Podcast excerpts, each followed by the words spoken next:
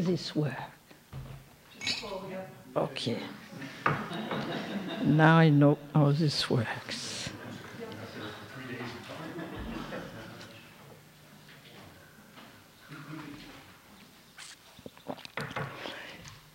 So today, uh, looking at uh, this is a final presentation, and we we had such rich presentation from all our speakers.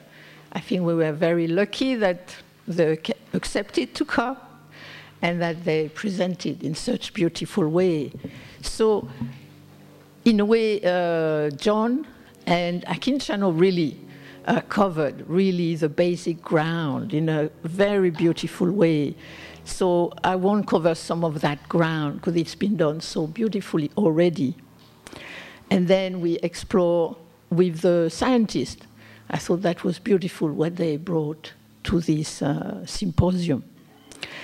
And so, in a way, me, what, what am I bringing to this thing is uh, my paper is really about a practical and contemporary meditative exploration of the Vedana, of the feeling tone. So I think, in a way, personally, what I am looking at is kind of like how can it be useful in meditation? How can it be useful in daily life? And also, how can mindfulness of the feeling tone and our creative engagement with them make a difference to how we cause harm, harm to ourselves or to others. So I think for the last presentation, we might just for fun come back to the basics. And so we come back to that text where the Buddha says, in one way, O monks, I have spoken of two kinds of feeling. In other way, three, five, six, eighteen, thirty-six, and 108 feeling tones. So, in a way, personally, I see this as an invitation to explore. I had a funny encounter yesterday. I won't say with who. But somebody was, is a great, great, great teacher. And that person said, Vedana? Everybody is talking about Vedana. What's going on? What's the point? And I said, That's the point, that you're saying that. Why should we care? I think we should care because it's permeating everything a lot. I mean, I know I might have a little of a bias. You know, like somebody discovers something, and then that person sees that everywhere. That's me. With feeling tone. I see them everywhere, influencing a lot of different things. So, the Buddha, what are the two feelings? It was brilliantly talked about by uh, Akincano, bodily and mental. The three pleasant, painful, neither painful nor pleasant. Then you have the five, which unfortunately we did not have the time to look at in depth. And then it's the faculty of pleasure, pain, gladness, sadness, and equanimity. Interesting, these five. This would be a symposium in itself.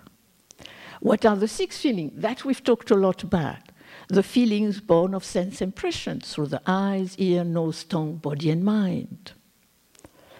Then you have the 18 feelings. What are they? Six feelings by which there is an approach to the object in gladness, six approaches in sadness, six approaches in equanimity. That's interesting to explore. Lots of possibility. Then what are the 36 feelings? Six feelings of gladness based on the household life, and six based on renunciation. Six feeling of sadness based on the household life, six based on renunciation. Six feeling of equanimity based on the hours household life, and six based on renunciation. that, again, lots of exploration, lots of possibility. So, to me, in a way, in terms of applied, to me, the feeling tone are all about applying mindfulness to all this field of exploration around them. And so, of course, the 108, the Buddha being a good mathematician, he multiply, add all this together and you get 108, which you might think, hmm, this is a number they used everywhere. So you might have, you know, you know, like we do, we put things together, so it's kind of a. So I'm not going to look at terminology very much, since again Akincano covered it so well, and John Peacock, and also uh, Anne. But just let's go back a little bit to the point, this famous Vedana and the root. And so Rhys Davids and Stede telling us that the root of Vedana is Vedeti. They explain that the root of Vedeti is Ved, which means to know or to feel, that is to sense. And so they point out that the, the meaning can be twofold either intellectually to know as Veda or with reference to general feeling to experience Vedana. So, in a way, this, this is tricky because feeling tone, of course, it's not, it's not kind of like a good definition. I totally agree. But in a way, we have to say something in order to kind of point towards something. And so it's something to do with something we, we can know, with something we can experience. So something which will have an impact on us. So in a way, my uh, preferred, or my, my one of the definition uh, one could have of Vedana would be the pleasant, unpleasant, and neutral tonality of experience that arises upon contact through the six senses with one's outer or inner environment. And again, Akincano talked about that very beautifully. So, why do I like tones? The reason I like tone is because to me, the feeling tones so I'm more interested in a way the tonality than saying feeling. But you say feeling, you say sensation, both have little, it's a little tricky. But what if we say tonality of experience? There is a tonality to experience. I mean, to me, this is what I find wonderful, is colors. I mean, as far as I know, colors have not done anything to you. you know? so you have blue, you see somebody wearing blue, hmm, I like it. Then you look at the wall. You look at the blue, you look at the wall, you have a different tonality of experience. And then just with color. And so you might think, oh, blue, blue is good. I mean, some people say, blue, I hate blue. But where does it come from? And to me, this is what is so interesting with uh, tonality of experience is that we can see conditionality really like playing a big part in it. So that's what I think is, again, a wonderful possibility of exploration. So, the way, in terms of kind of like modern application in this now, I would see uh, the tonality of experience in terms of a continuum. So you start, you have the contact, everybody has talked beautifully about that. Then you have that tonality which come upon the contact. Then generally this quickly become like a feeling sensation. Then often it morphs into a kind of a more complex emotion, we can then turn into what I would call a disturbing emotion. But a lot of the time, we become aware, as uh, John Peacock pointing out, when we've got the disturbing emotion, think, wait, wow, wow, wow, this is going on. And to me, the beauty of the mindfulness of tonality of experience is that we might be able to see it more at the beginning, and then it might not become so disturbing. Of course, it can become disturbing because according to condition, etc. But I think we have much more potential if we start at the beginning than if we are at the end of the process.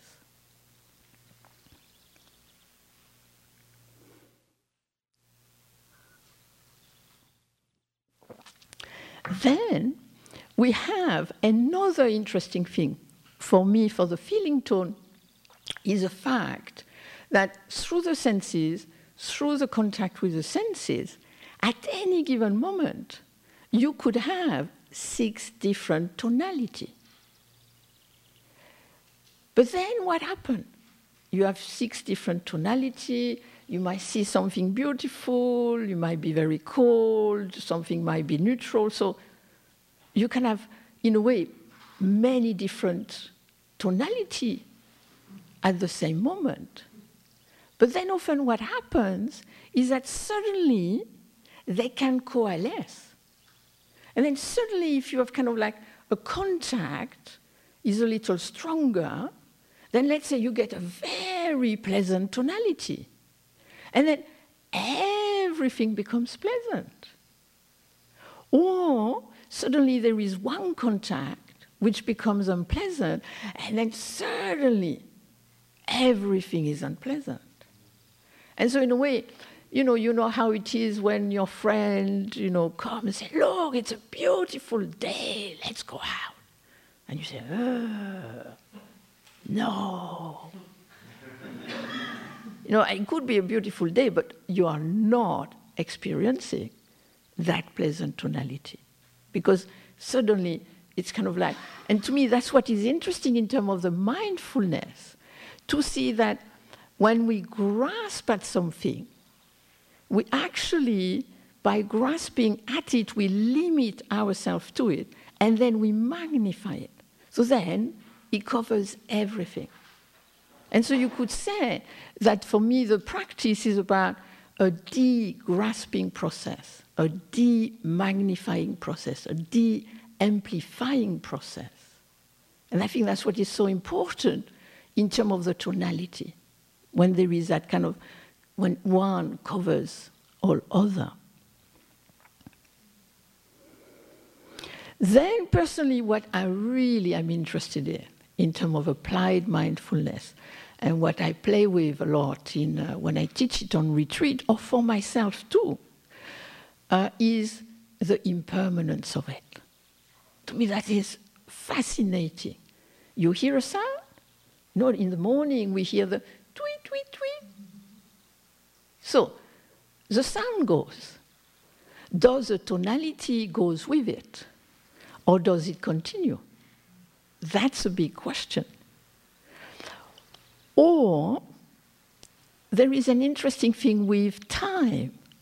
That's something I kind of suggest for people to do. You look at three different things. The first time I did it was I was uh, in Mexico teaching, and so I was in a house and it was I could do that. So one second I look at the toilet, one second I look at myself in the mirror, one second I look at the flower. Then 10 second toilet, 10 second mirror, 10 second flower. Then 30 second. What happens? When the thing is brief, what's the tonality? When you stay with the thing itself, what happens to the tonality? Does it become bigger? Does it become less? Again, we have a whole kind of area of exploration there. So then, what I like to look a little bit is at uh, the different feeling tonalities. So, I mean, we've all heard about pleasant feeling tone. We generally, but what is interesting is how does it happen? What, what interests me is not kind of like uh, in the text it says this. What interests me is how does it happen and what does it, what does it make us do? We have a great weekend with friends. They leave at the door, and you say, let's do this again. Which means you are basically saying, let's recreate the same conditions to have exactly the same pleasant feeling tone. I mean, you might have different pleasant tonality, but you will not generally get exactly the same one. Another thing which I like to play with is tonality of taste, especially pleasant tonality of taste. And so in Vienna, uh, two years ago, I had a fantastic experience. And so they have uh, this wonderful mushroom I like, you know, so plate of wonderful uh, chanterelle, and each I have, oh, wonderful, wonderful. Oh. So you could say pleasant feeling tone number eight. So I go out of the restaurant and then I think about the fact that I ate this chanterelle and they were fantastic. So the tonality was still from eight, it went down to six or seven. So then, of course, to check my uh, kind of what I think about it, I go back to the same restaurant, same time, same plate of uh, chanterelle, and Akincano alluded to it in passing the other day. I eat the chanterelle. Hmm. and the tonality goes down to six. And then I go out of the restaurant, and the tonality of the memory goes down to five. So then what is interesting is the tonality of newness. And that you have to be careful also with meditation.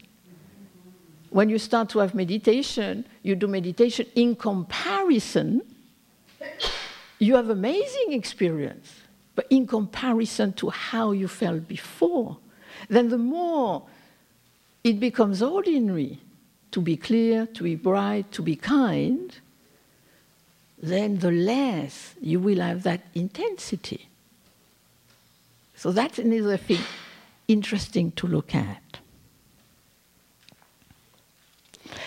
And then that, I think, in a way, again, it could be kind of like uh, we could really uh, look at that in terms of you sit in meditation. To me, one of the why I'm so kind of uh, partly into the mindfulness of Vedana is the effect even I saw on my seniors.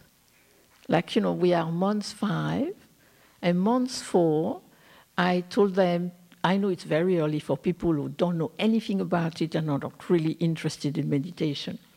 And so, nevertheless, I uh, taught them the mindfulness of Vedana. And so the first day, we have done three months of meditation. We do the mindfulness of listening, mindfulness of the Vedana of the breath, of listening, of the body. And we do that for 25 minutes. And at the end of it, they were all like, like, because normally there is a pause. And I said, Oh, you can go for your pause. And they were. And to me, what is interesting in terms of the meditation is that it's not, I, I, I don't teach like, you know, to name it, pleasant, unpleasant, neutral. I don't teach to calibrate it.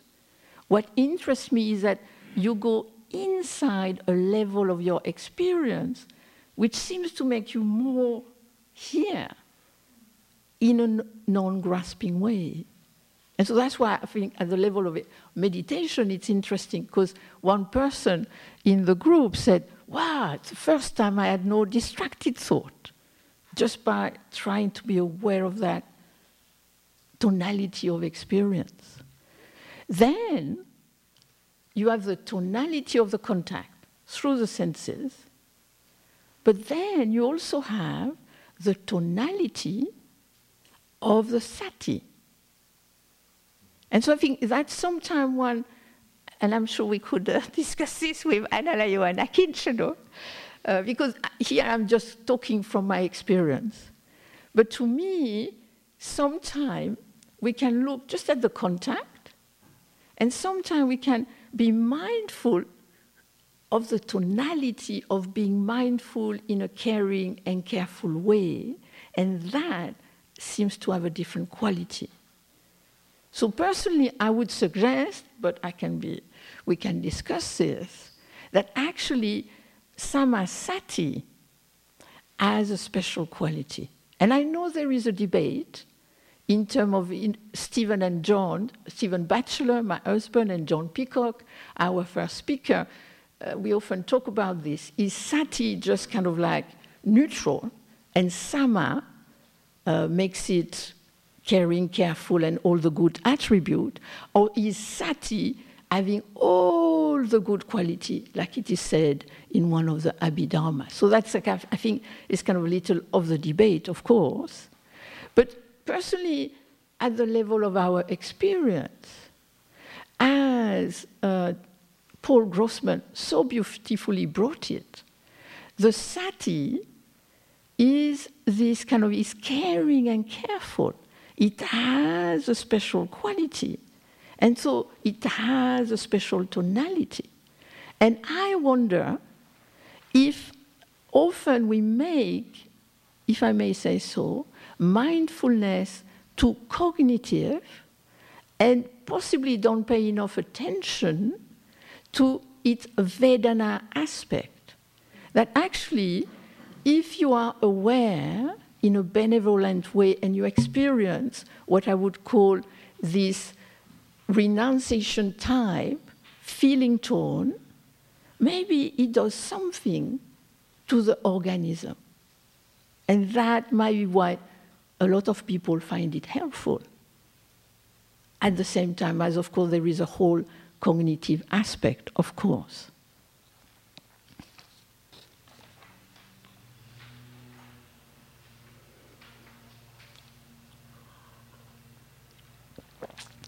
A final thing I like to say about pleasant feeling tone, pleasant tonality, that is interesting to look at in terms of modern life, working with people, is generally, it seems to me, if we think it in terms of baseline, and that's where later I'll go with the neutral in terms of baseline. If we think the neutral imaginary construct or reality, we can discuss that. But if you think of neutral as a baseline, and then you would have 10 possibility of going 0 to 10, pleasant, 0 to minus 10, unpleasant. But what is our imaginary baseline? a lot of the time our imaginary baseline is plus five, which means we only become really aware of pleasant feeling tone when they are plus five. And so, what I would suggest is that if we cultivate mindfulness of the feeling tone, and also if we were to cultivate mudita, which is appreciative joy, altruistic joy, then we are more aware of a greater range of uh, pleasant tonality. So then there is an unpleasant feeling tone, and already we've talked about how we react stronger, faster to unpleasant than to pleasant. Then we've talked about also about the second arrow. So you have the unpleasant feeling tone, then you have, if you grasp at it, you magnify it, you amplify it. But personally, uh, what interests me with unpleasant feeling tone is the fact that we have a greater quickness of association. That you have an unpleasant feeling tone generally because of a certain contact now. So something is happening and you experience an unpleasant tonality. But generally, we quickly go into associating it with many other unpleasant tonality in the past and in the future. And so then we're not with the actual one. We are with the magnified imagined one. And to me, this is a very interesting to look at how you have this so quick association, which you have much less with the pleasant feeling tone. It seems that, in a way, if we are mindful of pleasant feeling tone and don't grasp at them, you have much less this kind of, oh, this, of course, sometimes this remind me when I was this, is that, but generally you don't have so quickly that. And so I think with the unpleasant feeling tone is kind of, how does it, how can we not kind of creatively engage with it where it is and notice that associative factor? Then, I mean, a lot of people have talked about pain. Paul has talked about pain, so I won't really go in that. And then, so in a way, unpleasant feeling tone, you could nearly say uh, that what is interesting with different traditions is that different tradition, I suddenly realized over the course of this conference, and it's, I can't really say it in, so well in uh, English, but in French, that some, tra- uh, some tradition carbure or pleasant feeling tone, other carbure of unpleasant. What it means is that one is fueled, is more based, is more toward unpleasant feeling tone, another more working with pleasant feeling tone, etc. I became kind of very aware of that. And so this is interesting. Where do we put the focus when we teach?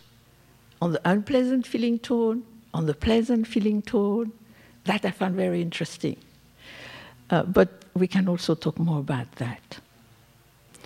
Then we have the famous non existent neutral feeling tone. And I'm a great fan of neutral feeling tone. I'm really a fan. and of course, my husband, Stephen Batchelor, and I teach with him retreats, he thinks they don't exist. So it, let's say it's kind of more in Akincano line, who thinks that it moves to the pleasant and unpleasant, so why bother? It doesn't exist. Which, why not? Why not? But to me, what is interesting with the with the neutral is that actually it has different angle. At one level, of course, it doesn't exist because it can move fast. At another level, it's indeterminate because it's so amorphous. But why am I so interested in it? It's because it took me ages to be mindful of the Vedana.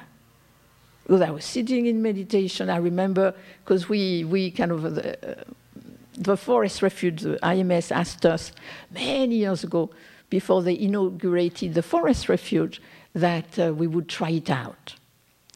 And so I remember sitting in meditation in the forest refuge, and there was Joseph Goldstein, there was Christina Feldman, you had all the tops there, you know, and I was sitting there, yeah, yeah, Vedana, where, where are they? Where are they? You know, and I could not find anything. I was like, where are they? Where are they? Until I realized I was actually being aware of neutral. And I realized actually a lot of my experience is neutral. And there is no problem with that.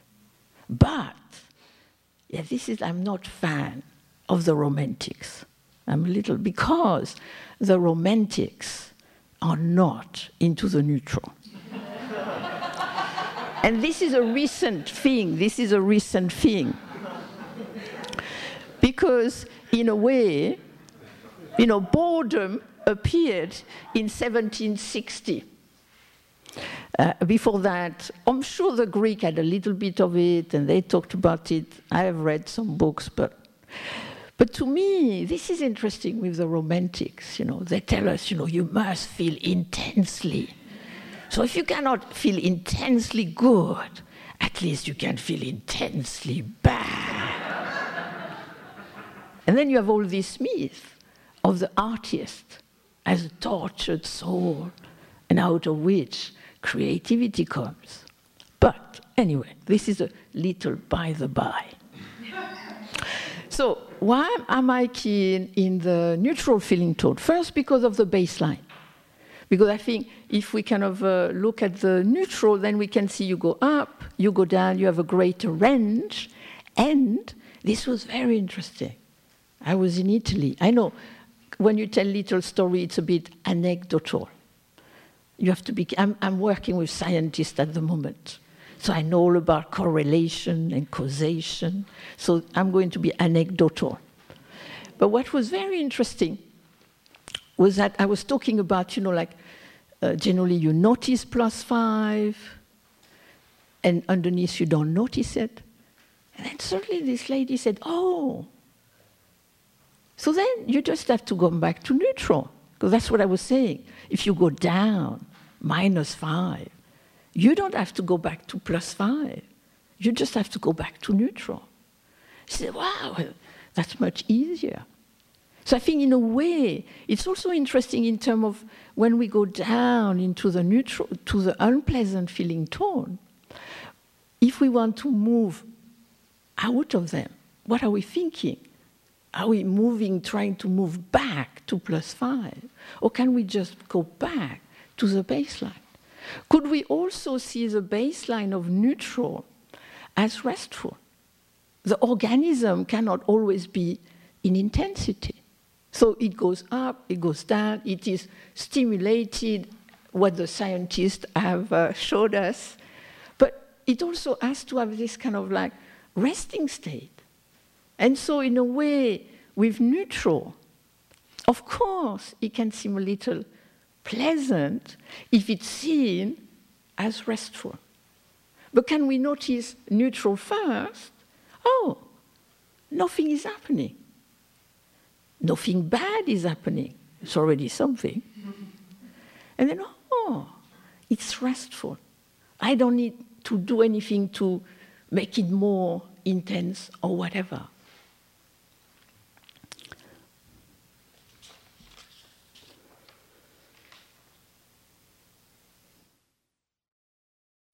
So then, just a little bit uh, here. This is very recent, me uh, kind of uh, going and thinking about this household uh, kind of influenced Vedana and uh, renunciation Vedana. This is very recent that I really became interested in that. Because when I first read it from the Bhikkhu Bodhi, from the little booklet on the Eightfold Path, and I read worldly feeling tone, and worldly feeling tone, ooh, this is weird. So I put it aside. But then, as I was uh, looking at different things in the text, I saw maybe there is a point.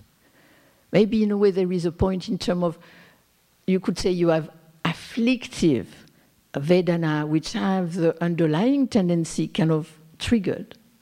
Or you can experience Vedana in a non afflictive way. And so I found it so interesting because the problem with neutral is people seems to think that the aim, some people seems to think some of the time that the aim of meditation could be that everything becomes neutral. But that's not the idea whatsoever. Oh, this is my point of view. I don't know. Some people could have that idea. So, what I found interesting is that, in a way, when the Buddha talks about equanimity in terms of the feeling tone, in a way, the ordinary uh, equanimity is like, this does not bother me. But then the renunciation, the equanimity based on renunciation, as I mentioned the other day, is when, with proper wisdom, you see the impermanence, you see the unsatisfactoriness, and you see the not self of it. So, in a way, there is this beautiful phrase, and I know generally it kind of seems to be translated just with things as they are, when actually it's yatam, bhutam, nyanya, dasana, see and know things as they come to be, as they arise. So personally, I think there is a huge things to look at in terms of the conditionality, in terms of how the tonality is conditioned by, I mean, Akin again talk very beautifully about all the conditions that gives right to it from the past, all the conditions that are happening now And so, in a way, we could use, we could see again equanimity in a different way. We could see equanimity as is coming from that, from vipassana. So we have to be careful of equating equanimity just with the calming, which come from the samatha, but also the equanimity coming from that. Uh, uh, really, to me personally, this is another talk. Uh, I feel that wise compassion arise out of vipassana. If we really understand impermanence, if we really experience suffering, if we really experience no not self, then compassion arises. I don't have much time, so uh, I'll just quickly go in terms of. Uh, I mentioned the Nama factors in my paper. And I, I, mentioned the NAMA factors because the NAMA factors are contact, feeling tone, perception, intention, and attention. And of course, when, if we choose to talk about Vedana, we, in a way, taking one out of something which appear all together. So in a way, Nama Rupa forms a name which are these five constituents. They arise together. So we have to see that, of course, perception influence Vedana, feeling tone, tonality, and tonality influence perception. So I think this is something also I think which is fun to explore in daily life. You know, like we have, I had a friend who was a monk in Thailand, and he used to go down a street, and there was this uh, little lady who used to give give him, you know, little kind of golden nuggets, and he assumed that they were kind of nuts. And he had a very pleasant feeling tone with them until he asked what they were. And he was told they were fried ants. And then the perception uh, changed the tonality. And, and so, in a way, of course, that's why I think one thing to really look in terms of the Vedana, I think is very useful to also look at the Nama factor and how things come together. So, in a way, when we are mindful of the Vedana, then it can also help us to be mindful of the perception, and then we can explore that.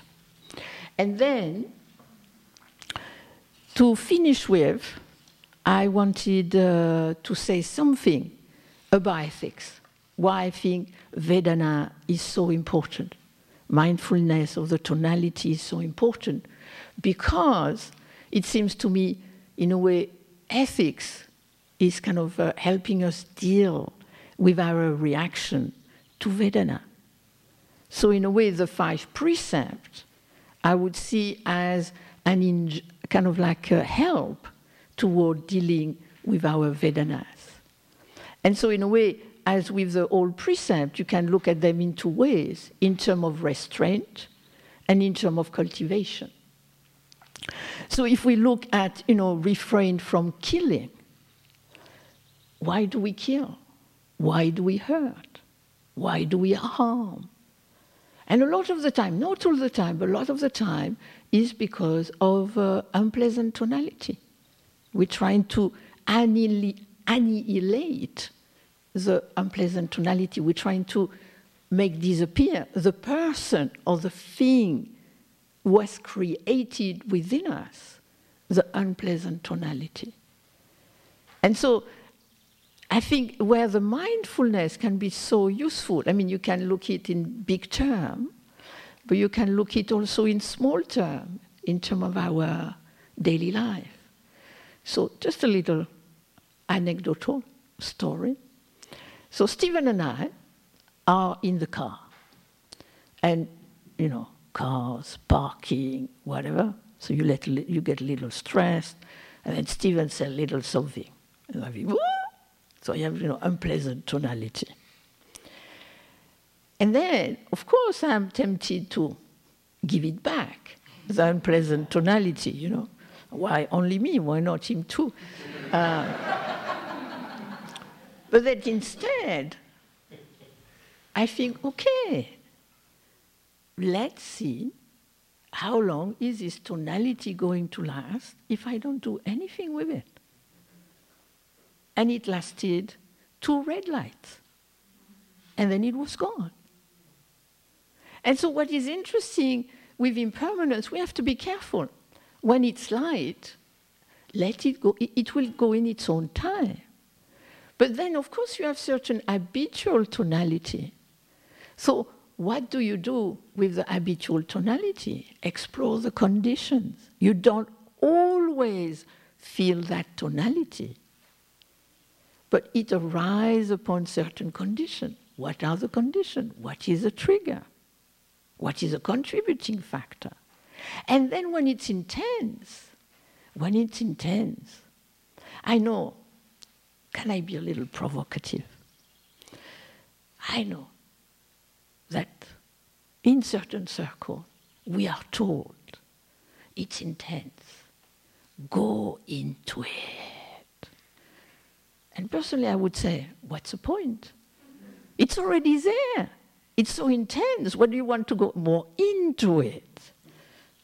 Unless you can do it in a vipassana way, then of course it can change. But if it's so there, then we can just be with it because there is nothing else. Or, okay, it's there, but I could focus on something else. And it would still be there, but maybe not in such an intense way. So I think this is also what we have to look at in terms of attention. Attention can be an intensifier, and attention can be create space.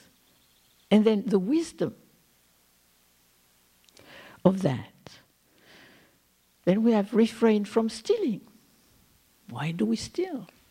Again, you see an object, mm, I want it. Or you see somebody else having an object, but give you an unpleasant feeling tone, I want to have that.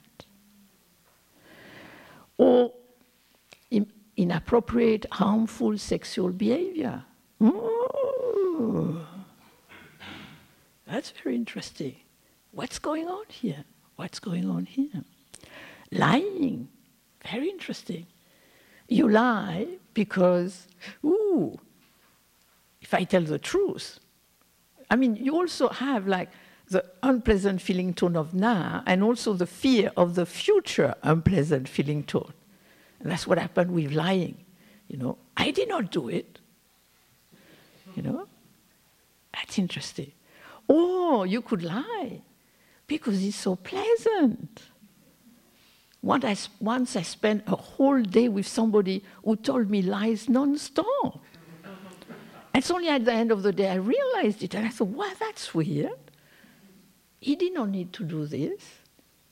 But he must do this because it's such pleasant things to say I'm the greatest guy, whatever, whatever, whatever. That was fascinating. Fascinating. Oh. And again, refrain from intoxicant that can be harmful to yourself, to others. Why do we take intoxicant?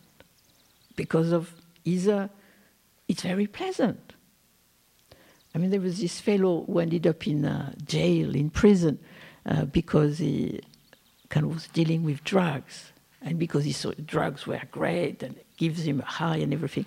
So he ended up in prison with lots of unpleasant feeling tone. He thought, you know, maybe when I get out, I have to stop, you know, dealing drugs, taking drugs. But he thought, I need to have the same high. What can I do to get the same high, legal high? Then he took up surfing. So just, you know, it's interesting what makes us do certain things. But you might also take drugs because it's so unpleasant that actually taking them actually eliminate, or at least for a little while, it's not there so much anymore.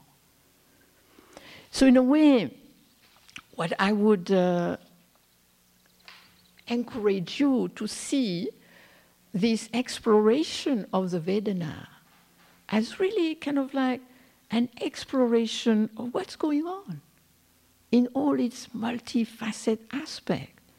So, kind of as great fun. So, I would say, have fun.